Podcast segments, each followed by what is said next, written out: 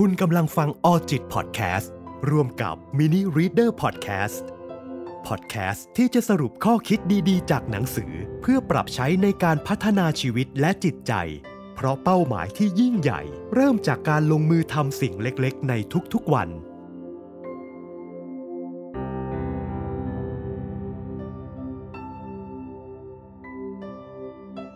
สวัสดีครับ คุณอยู่กับผม ยุวศิลป์ตะวงศา และคุณกำลังฟัง Mini Reader Podcast ร่วมกับเอาจิตรายการที่จะสรุปข้อคิดดีๆจากหนังสือ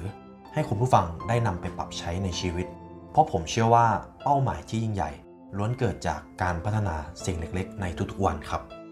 ซึ่งในวันนี้เราอยู่กับหนังสือ อนาคตที่ AI ทำอะไรคุณไม่ได้ 3 ทักษะที่เราต้องมีไว้ก่อนที่ AI จะครองเมืองนะครับผู้เขียนฮิโรชิทัสกะผู้แปลคือประวันการสมใจ ซึ่งหนังสือเล่มนี้นะครับจะอธิบายถึงสิ่งที่เรากำลังต่อสู้ในยุคนี้ โลกกำลังพาเราไปเจอกับคู่แข่งที่น่ากลัวที่สุด มันคือปัญญาประดิษฐ์หรือ AI นะครับ ถ้าความรู้ที่เรามีในอนาคตมันอาจจะใช้ไม่ได้ ถ้าเรายังไม่คิดจะเปลี่ยนความสามารถที่มีก็จะไร้ความหมาย และโลกก็จะหมุนต่อไป โดยที่ไม่จำเป็นต้องมีเรา ทางเดียวคือเราต้องเอาชนะด้วยการสร้างทักษะที่ AI จะไม่มีวันมาทำอะไรคุณได้อีกเลยครับคุณผู้ฟัง ซึ่งเนื้อหาหนังสือเล่มนี้เนี่ยผมบอกเลยว่ามันเหมาะกับยุคสมัยนี้ที่สุดแล้ว เนื่องจากว่าในทุกๆวันนี้นะครับคุณผู้ฟังเราจะเจอปัญญาประดิษฐ์เนี่ยเข้ามาแทรกแซงการใช้ชีวิตเราเกือบจะทั้งวันแล้วนะครับ อย่างเช่น โทรศัพท์เนี่ยคือถ้าวันไหนเราไม่ได้พกโทรศัพท์ติดตัวเนี่ยเราอาจจะลำบากในการใช้ชีวิตเลยก็ว่าได้นะครับ เพราะว่าโทรศัพท์มันต้องทั้งโอนเงินทั้งติดต่องาน แล้วก็ติดต่อความสัมพันธ์คนใกล้ตัวนะครับ และในอนาคตเนี่ยก็อาจจะมีทั้งแว่นตา มีชิป และสิ่งที่เข้ามาตอนนี้ก็คือ Metaverse นะครับ เพราะว่าผมคิดเลยว่าหาก Metaverse เข้ามาเนี่ย เทคโนโลยีจะพัฒนามากยิ่งขึ้นไปอีก และโลกก็อาจจะหมุนเร็วขึ้นมากไปอีก ความรู้ชุดความรู้เดิมๆที่เรามีเนี่ย ในอนาคตมันจะเป็นความรู้ที่ใช้ประโยชน์ไม่ได้ อันนี้ผมก็ยังฟันธงไม่ได้นะครับ แต่ในอนาคตเนี่ย เราควรที่จะมี growth mindset พร้อมที่จะเรียนรู้กับสิ่งที่มันเกิดขึ้นใหม่อยู่ตลอดเวลานะคุณผู้ฟัง เหมือนเช่นเคยนะคุณผู้ฟังถ้าอยากฟังออยากได้เนื้อหาครบทั่วในหนังสือเล่มนี้ ผมยังแนะนำให้คุณผู้ฟังซื้อมาจากร้านหนังสือชั้นนำทั่วไปนะครับคนส่วนใหญ่ที่ตกงานเนี่ยคือคนที่ไม่คิดว่า AI จะเข้ามาแย่งงานตั้งแต่เนิ่นๆ ฉะนั้นเราควรเต็มพร้อมได้เลยครับ อาชีพกลุ่มแรก ๆ ที่จะหายไปเลยคือกลุ่มผู้เชี่ยวชาญ เช่น ผู้ตรวจสอบบัญชี ทนายความแพทย์วิศวกร หรือที่ปรึกษา ทักษะพื้นฐานทักษะพื้นฐานนะพวกการจดจ่อเนี่ยความมุ่งมั่น ในอนาคต AI ทำได้ดีกว่าเราแน่นอน อะไรคือทักษะที่ตลาดงานต้องการจากแรงงานทักษะสูงในปัจจุบัน ทักษะวิชาการการคิดอย่างมีเหตุผล การเรียนรู้ด้วยตัวเอง อันนี้ AI สามารถแทรกแซงได้นะครับ ทักษะวิชาชีพสิ่งที่ได้เรียนรู้ได้มาจากประสบการณ์ อันนี้ยังพอที่จะ ใช้ได้อยู่ในอนาคต ทักษะการสื่อสารรวมถึงการใช้ภาษากายเนี่ยการสื่อสารอาจจะต้องใช้ความเป็นมนุษยสัมพันธ์มากขึ้น เพราะว่า AI เนี่ยก็สามารถสื่อสารได้แบบที่เราทำเช่นกัน แต่สิ่งที่เรามีมากกว่าคือ การมีอารมณ์ร่วมในการพูดคุยนะครับ ทักษะการเป็นผู้นำอันนี้มนุษย์ยังทำได้ดีกว่าในตอนนี้ ความจดจ่อและความต่อเนื่องเนี่ยเราไม่สามารถอดหลับอดนอนทำงานสู้ AI ได้นะครับ การคิดอย่างมีเหตุผลภายในเวลาอันรวดเร็ว ไม่ว่าจะเป็นการแข่งขันหมากรุก ทนายความนักค้าหุ้น สิ่งพวกนี้มันใช้แค่เหตุผล ไม่ต้องใช้จิตใจเข้ามาเกี่ยวข้อง แต่งานที่ใช้จิตใจคุณฟัง เช่น งานบริการ งานโรงแรม บางทีก็อาจจะไม่รอดนะครับ เพราะถ้าไม่ได้ใช้การสื่อสารแบบขั้นสูงแล้ว งานบริการบางอย่าง คนก็อาจจะยอมลดค่าใช้จ่ายหรือ service เพื่อราคาถูกกว่าก็มี การคิดอย่างมีเหตุผลอย่างเดียวในยุค AI ถือว่า เอาตัวรอดได้ค่อนข้างยากนะครับ ในหัวข้อนี้นะครับอะไรที่เราแพ้ AI ขาดลอย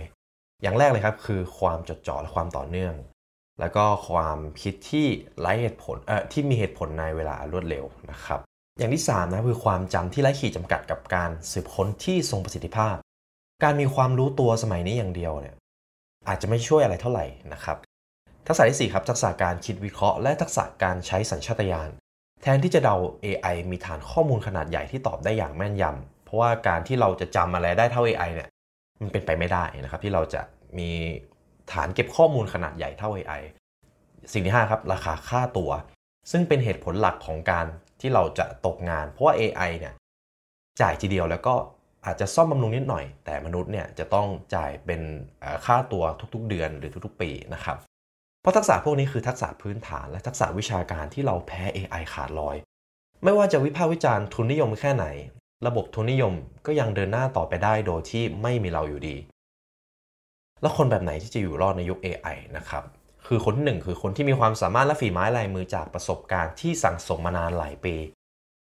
คนที่2ครับคนที่สามารถนำเสนอสินค้าหรือบริการให้กับลูกค้าได้อย่างอบอุ่น และตรงจุด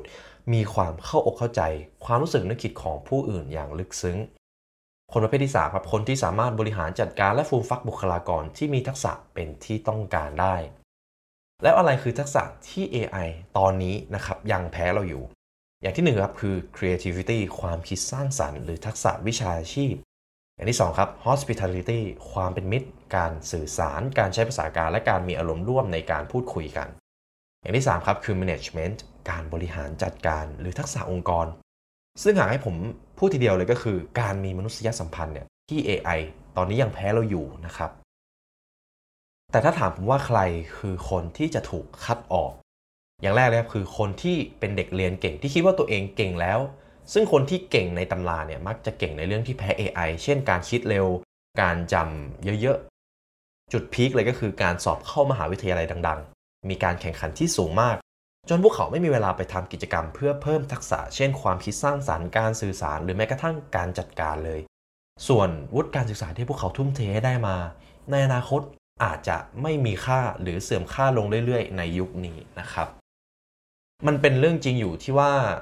คนจบมหาลัยดังเนี่ยจะหางานได้ง่ายกว่าในตอนนี้นะครับ เพราะว่า HR มองว่าคนกลุ่มนี้เป็นคนหัวดีก็เลยรับเข้ามาทำงานไว้ก่อน อย่างน้อยก็น่าจะทำงานที่มอบหมายไปได้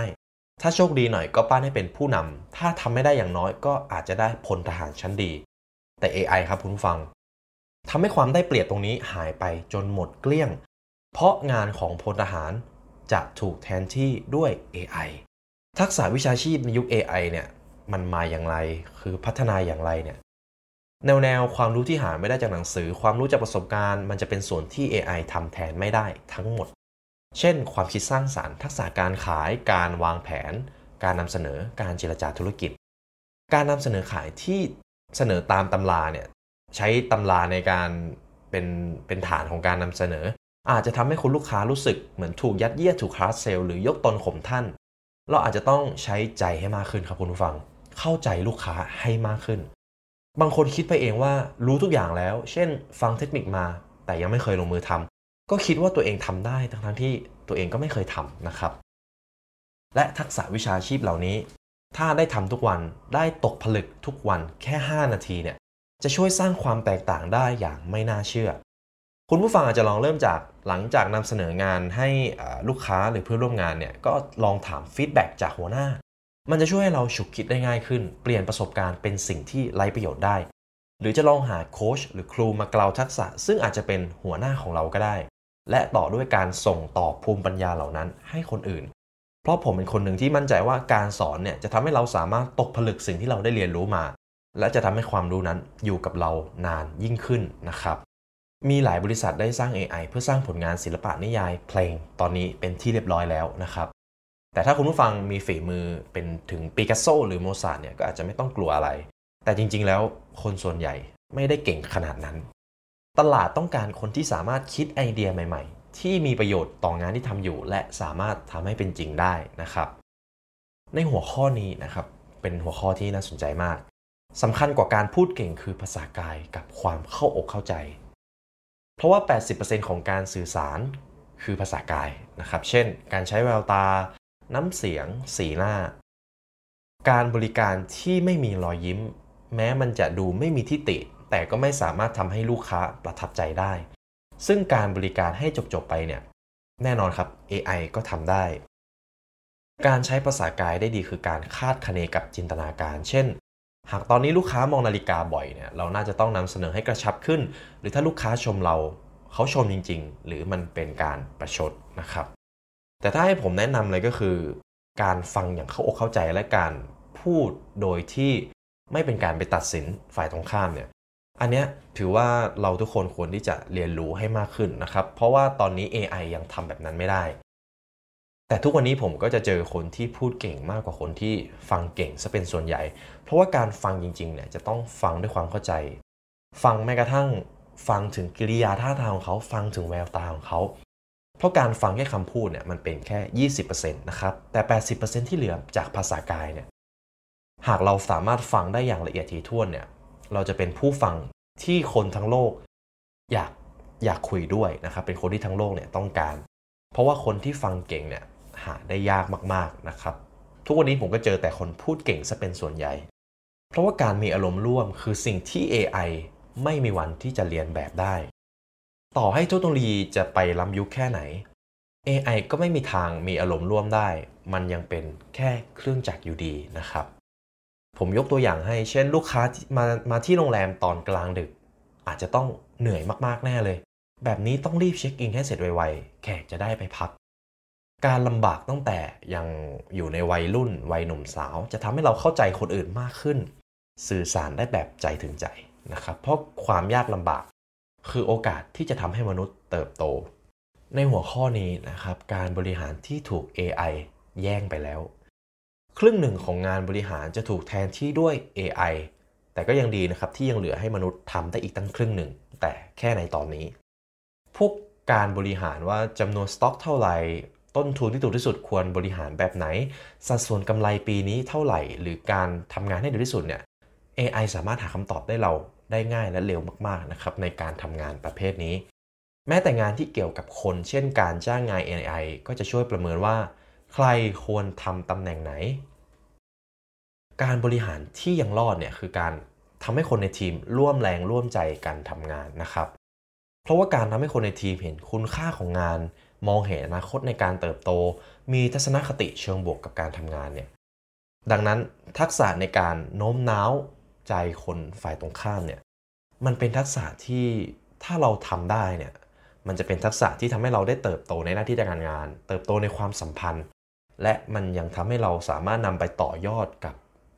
การประสบความสำเร็จอื่น ๆ ในอนาคตได้นะครับ หัวหน้าที่ดีลูกน้องจะรู้สึกอยากทำงานด้วย อยากเติบโตกับคนคนนี้ อยากสร้างผลงานกับคนนี้ หัวหน้าที่ดีต้องเชื่อมั่นในความเป็นไปได้ของลูกทีมนะครับ ฉะนั้นแล้วครับคุณผู้ฟัง คนที่มีคุณสมบัติเหล่านี้จะเป็นที่ต้องการเสมอ ไม่ว่าอนาคตจะเป็นอย่างไร ผมไม่อยากให้คุณผู้ฟังมองว่ายุค AI จะเป็นยุคที่น่าหดหู่ที่มนุษยชาติจะกลายเป็นสิ่งมีชีวิตที่ไร้ประโยชน์ แต่เราเราควรมองว่ามันเป็นยุคที่ช่วยปลดปล่อยมนุษย์ จากการทำงานที่ไม่จำเป็นที่ต้องใช้ทักษะความสามารถระดับสูง มันเป็นยุคที่เปิดโอกาสให้มนุษย์ ได้พัฒนาศักยภาพของตัวเอง อย่างเต็มที่ครับคุณผู้ฟัง ในตอนนี้คุณผู้ฟังหลายคนก็อาจจะเริ่มหวาดกลัวแล้วว่าเราจะมีงานทำหรือเปล่า AI จะมาทำหน้าที่แทนเราทั้งหมดจริงหรือเปล่า คุณทาสกิฮิโรชินะครับได้เขียนทักษะที่ยังมีความสำคัญสำหรับเราไว้อยู่ ที่คิดว่า AI เนี่ย น่าจะไม่ไม่น่ามาทำแทนเราได้นะครับ ซึ่งหมายความว่าเขาเองก็ยังไม่แน่ใจ แต่ผมขอยก 3 เหตุผลที่การพัฒนาทักษะยิ่งมีความสำคัญมากกว่าที่ผ่านมาเลยก็คือ 1 ครับ ทักษะจะกลายเป็นสิ่งที่ตกยุคได้อย่างรวดเร็วมากๆ เพราะว่าเทคโนโลยีมันเพิ่มขึ้นมาเรื่อยๆ ในอนาคตก็จะมีงานใหม่ ๆ เกิดขึ้น ทักษะเดิมๆที่มันไม่ตอบสนองต่อโลกอนาคตเนี่ยก็จะตกยุคได้อย่างรวดเร็ว อย่างที่ 2 ครับวุฒิการศึกษาอาจจะไม่มีความสำคัญอีกต่อไป อย่างที่ 3 ครับ เพราะว่าการมาถึงของ AI ทำให้เราต้องสู้กับ AI และต้องสู้กันเองด้วย ส่วนนี้คือ 5 ทักษะที่ผมจะย้ำไว้นะครับ ที่เป็นทักษะที่ต้องการอย่างยิ่งในสังคมความรู้ระดับสูง 1. ครับคือทักษะพื้นฐาน การจดจ่อทุ่มเทสิ่งใดสิ่งหนึ่งอย่างต่อเนื่อง อย่างที่2ครับคือทักษะวิชาการ ทักษะการคิดอย่างมีเหตุผลกับทักษะการเรียนรู้ด้วยตัวเอง 3. ครับทักษะวิชาชีพ ทักษะที่ช่วยให้ทำงานเก่ง ประกอบด้วยทักษะการใช้สัญชาตญาณและทักษะการเรียนรู้จากประสบการณ์ ทักษะที่ 4 ครับ คือทักษะการสื่อสาร เน้นเรื่องการมีไมตรีจิต hospitality นะครับและการใช้ภาษากายมากกว่าภาษาพูด และอย่างที่ 5 ครับ ทักษะองค์กร ได้แก่ทักษะการบริหารจัดการ และทักษะความเป็นผู้นำซึ่งทักษะที่ 1 และ 2เนี่ยคือทักษะวิชาการและทักษะพื้นฐานเนี่ย AI สามารถทำแทนเราได้ 100%แน่นอน ส่วนทักษะที่ 3 ลงมา อาจจะแทนเราได้ในอนาคต แต่ที่สำคัญเลยก็คือ AI แทนทักษะที่ 4 และทักษะที่ 5 คือการสื่อสารและทักษะองค์กรไม่ได้นะครับ ทักษะวิชาชีพมีแบบเทคนิคการปฏิบัติและเทคนิคการทำทางจิตใจ อาจจะต้องใช้ร่วมกัน เพราะว่าทักษะวิชาชีพไม่ใช่ความรู้ที่ได้จากการเรียนหรืออ่านหนังสืออย่างเดียว แต่เป็นการซึมซับผ่านประสบการณ์ในการปฏิบัติ และทบทวนตนเองจนเกิดเป็นภูมิปัญญานะครับ เพราะว่าเมื่อเราทำจนผ่านในส่วนของการปฏิบัติและทบทวนตัวเองแล้วเนี่ย เราจะพัฒนาได้ระดับหนึ่ง แต่ถ้าคุณผู้ฟังต้องการยกระดับขึ้นไปอีก เราจะไม่ได้จะต้องมีโค้ชซึ่งเป็นผู้เชี่ยวชาญหรือคนเก่งที่เรายกย่อง หรือจะใช้เขาเป็นแบบอย่าง ในขั้นสุดท้ายของทักษะวิชาชีพก็คือการส่งต่อภูมิปัญญาอย่างที่ผมได้บอกไปก่อนหน้านี้นะครับ ในส่วนของการพัฒนาทักษะการสื่อสารเนี่ยก็คือการใช้ภาษากายมากกว่าภาษาพูด แต่เราต้องเข้าใจภาษากายของอีกฝ่าย และภาษากายของตัวเราด้วย และการอ่านภาษากายมันเป็นสิ่งที่เราต้องฝึกฝนนะครับ การคาดคะเนและจิตจินตนาการ โดยหลังจากการสื่อสารในแต่ละครั้ง เราต้องทบทวนโดยการคาดคะเนและจินตนาการว่า เมื่อสักครู่ภาษากายของอีกฝ่าย ต้องการจะสื่อสารอะไรกับเรา ตรงกับสิ่งที่เขาพูดหรือเปล่า ในการ พัฒนาทักษะองค์กรนะครับทักษะองค์กรเนี่ยประกอบด้วยทักษะการบริหารจัดการ และทักษะความเป็นผู้นำในทักษะการบริหารจัดการ เราอาจจะต้องบริหารจิตใจของทีมงาน เพื่อให้เกิดความร่วมแรงร่วมใจ คุณค่าของงาน การกระตุ้นการเติบโต โดย 3 คุณสมบัติของผู้นำเลยได้แก่ 1. ทักษะในการแสดงครับ คือวิสัยทัศน์และความมุ่งมั่น 2. ครับการมี growth mindset การไม่หยุดเติบโตของตัวเองและทีมงาน 3. ครับคือการเชื่อมั่นความเป็นไปได้ของลูกน้องด้วยใจจริง แต่ก็จะมีทักษะหนึ่งที่เราเรียกกันว่า soft skill นะครับที่มันยิ่งมีความสำคัญมากขึ้นในยุคยุคนี้ มีผู้กล่าวไว้ว่า hard skill ทำให้เราได้สัมภาษณ์งาน แต่เราจะได้งานและรักษางานจนกระทั่งเติบโตในหน้าที่การงานต่อไปได้เนี่ยมันคือ soft skill คำกล่าวนี้มันจริงเสมอครับ เวลาเราเรียนหนังสือเมื่อจบหลักสูตร ก็จะนำไปประกอบวิชาชีพ เช่นอวิศวกรก็จะสามารถสร้างตึกได้ สถาปนิกก็สามารถออกแบบได้ โปรแกรมเมอร์ก็สามารถเขียนโค้ดได้ สิ่งเหล่านี้คือสิ่งที่เราเรียกกันว่า hard skill นะครับคือความสามารถด้านอาชีพ แต่อีกทักษะหนึ่งเนี่ยที่มันเป็น soft skill เนี่ยความสามารถด้านสังคม เช่น การใช้ภาษาการติดต่อสื่อสาร ความเป็นมิตร การมองโลกในแง่ดี หากเรามองไปที่คนที่ประสบความสำเร็จ คนที่เป็นผู้บริหารเนี่ยเขาจะมีสกิลที่เป็น soft skill สูงมากๆนะครับ จริงอยู่ที่ hard skill มีความสำคัญต่อการเปิดโอกาสให้เรา แต่ soft skill คือตัววัดว่า เราจะสามารถเปลี่ยนโอกาสนั้นเป็นความสำเร็จได้หรือเปล่า soft skill เป็นศัพท์ที่ใช้ในวงการพัฒนาทรัพยากรมนุษย์ หมายถึง ทักษะด้านอารมณ์และการบริหารจัดการความคิด ซึ่งถือเป็นทักษะที่เกี่ยวข้องกับคนนะครับ ทักษะนี้อาจจะไม่เกี่ยวข้องกับความชำนาญในด้านด้านใดด้านหนึ่งโดยตรง แต่เป็นตัวผลักดันให้การทำงานประสบความสำเร็จและก้าวหน้ามากยิ่งขึ้น ดังนั้นครับคุณผู้ฟัง soft skill คือคุณลักษณะส่วนบุคคลที่สัมพันธ์กับความฉลาดทางอารมณ์ เช่น ทักษะการสื่อสาร การแก้ปัญหาความขัดแย้ง การจูงใจ การเจรจาต่อรอง การคิดเชิงกลยุทธ์ การสร้างทีมงาน ซึ่งมันแตกต่างจาก hard skill ที่เป็นทักษะความรู้ทางวิชาชีพโดยตรงนะครับ ส่วนใน soft skill มีอะไรบ้าง เดี๋ยวผมจะมานำเสนอให้นะครับหนึ่งคือทักษะการติดต่อระหว่างบุคคล interpersonal skill คือการติดต่อสื่อสารระหว่างบุคคลในองค์กร เพื่อให้เกิดความเข้าใจอย่างถูกต้อง ทักษะที่ 2 ครับ คือจิตวิญญาณของความเป็นทีม team spirit คือการทำงานเป็นทีมทำไปหลาย ๆ อย่างพร้อมเพียงกัน อย่างที่ 3 ครับ คือมารยาทสังคม social grace คือการสร้างความประทับใจในเบื้องต้น การมีมารยาทในการเข้าสังคม มีศิลปะในการพูด สิ่งไหนควรพูด สิ่งไหนไม่ควรพูดนะครับ ทักษะที่ 4 ครับธรรมเนียมทางธุรกิจ business etiquette คือธรรมเนียมการปฏิบัติขององค์กรนั้นๆ เช่น ไม่ทะเลาะกันในเวลางาน ไม่ท็อกซิกกันเป็นต้นนะครับ 5. ครับ ทักษะการต่อรอง negotiation skills คือการต่อรองเพื่อให้เกิดประโยชน์สูงสุดของทั้งสองฝ่าย ทักษะที่ 6 ครับ คุณสมบัติด้านพฤติกรรม behavioral traits คือทักษะทัศนคติแรงจูงใจการบริหารเวลาเป็นต้น ทีนี้เราจะฝึกตัวเองอย่างไร ให้มี soft skill อย่างแรกเลยครับ การเป็นส่วนหนึ่งของทีม การที่เราจะเป็นส่วนหนึ่งของทีมได้ เราก็จะต้องเป็นที่ยอมรับก่อน แต่อาจจะไม่จำเป็นที่จะต้องละทิ้งความเป็นตัวของตัวเองไปทั้งหมดนะครับ อย่างที่ 2 ครับ คือการถามคนใกล้ชิดเกี่ยวกับพฤติกรรมที่ดี และพฤติกรรมที่ต้องปรับปรุงตนเอง ทักษะที่ 3 ครับ คือการสามารถบริหารเวลา หากเราบริหารเวลาได้ดี เราก็จะมีเวลาในการพัฒนาอะไรหลาย ๆ อย่างมากขึ้น อาจจะลองบริหารเวลาเพิ่มเวลาออกกำลังกาย ลดเวลาเล่นโซเชียลมีเดียทักษะที่ 4 ครับ การมีปฏิกิริยาต่อคำวิพากษ์วิจารณ์อย่างไร ถ้าเราทนต่อแรงวิพากษ์วิจารณ์ไม่ได้เลยเนี่ย ต่อให้คำวิจารณ์นั้นมันจะดีและนำมาปรับใช้ได้แค่ไหนเนี่ยเราก็จะมองว่ามันเป็นเป็นคำวิพากษ์วิจารณ์ในเชิงลบนะครับ แล้วเราก็จะรู้สึกแย่กับมัน จนหลาย ๆ ครั้งมันคืออีโก้ที่กำลังบังวิสัยทัศน์เราอยู่ ทักษะที่ 5 ครับคือเออการใช้ชีวิตอย่างมีสติ อันนี้คือทักษะที่เราก็ควรฝึกเช่นกัน เพราะฉะนั้นครับคุณผู้ฟัง คนเก่งยุคใหม่ต้องมีทักษะทั้งสองด้านเลยคือ เก่งทั้งงานและเก่งทั้งคน ซึ่งเป็นสิ่งที่สำคัญที่สุดของทุกๆ องค์กร นักวิชาการบางท่านเรียกทักษะด้านนี้ว่า people management competency ซึ่งคนที่มีทักษะด้านนี้ไม่จำเป็นต้องอยู่ในตำแหน่งผู้บริหารหรือหัวหน้างานเสมอไป พนักงานระดับต่างๆ ก็ควรที่จะต้องมี ซึ่งเมื่อรวมกันแล้ว ก็จะทำให้เกิดวัฒนธรรมองค์กรที่ดีขึ้นนั่นเองครับคุณผู้ฟัง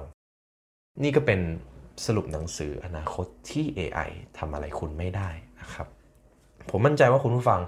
ได้ไอเดียอะไรดีๆ ไปต่อยอดในการใช้ชีวิตและก็การทำงานที่เยอะมากๆ เพราะว่าเมื่อผมอ่านจบเนี่ยมันทำให้ผมชุกคิดได้เลยว่า ถ้าเราหยุดเรียนรู้ก็เท่ากับว่าเราอยู่กับที่ แต่ในเมื่อโลกหมุนในทุกๆวันหมุนในทุกๆ วินาที เราก็จะถูกทิ้งไว้ข้างหลังในที่สุดนะครับคุณผู้ฟัง ก่อนที่เราจะจากกันไปในวันนี้นะครับ หากคุณผู้ฟังรู้สึกเครียดโดดเดี่ยว ไม่รู้จะระบายความรู้สึกกับใคร ผมขอแนะนำแอปพลิเคชัน All จิตเอาไว้ให้นะครับ มีทั้ง iOS และ Android A L L J I T นะครับหากคุณผู้ฟังอยากแลกเปลี่ยนสุขปัญหาใจปัญหาจิตใจที่ได้พบเจอเนี่ยผมแนะนำให้ลองมาพูดคุยในแอปพลิเคชันนี้ไว้ได้นะครับ หากคุณฟังอยากฟังเนื้อหาที่ดีๆ แบบนี้เพิ่มเติม ผมแนะนำให้กด subscribe กดแชร์ กดไลค์ไว้เลยนะครับผม ในวันนี้ Mini Reader ขอลาไปก่อนนะครับ สวัสดีครับ คุณกำลังฟังออจิตพอดแคสต์ร่วมกับ Mini Reader Podcast พอดแคสต์ที่จะสรุปข้อคิดดีๆ จากหนังสือเพื่อปรับใช้ในการพัฒนาชีวิตและจิตใจ เพราะเป้าหมายที่ยิ่งใหญ่ เริ่มจากการลงมือทำสิ่งเล็กๆ ในทุกๆวัน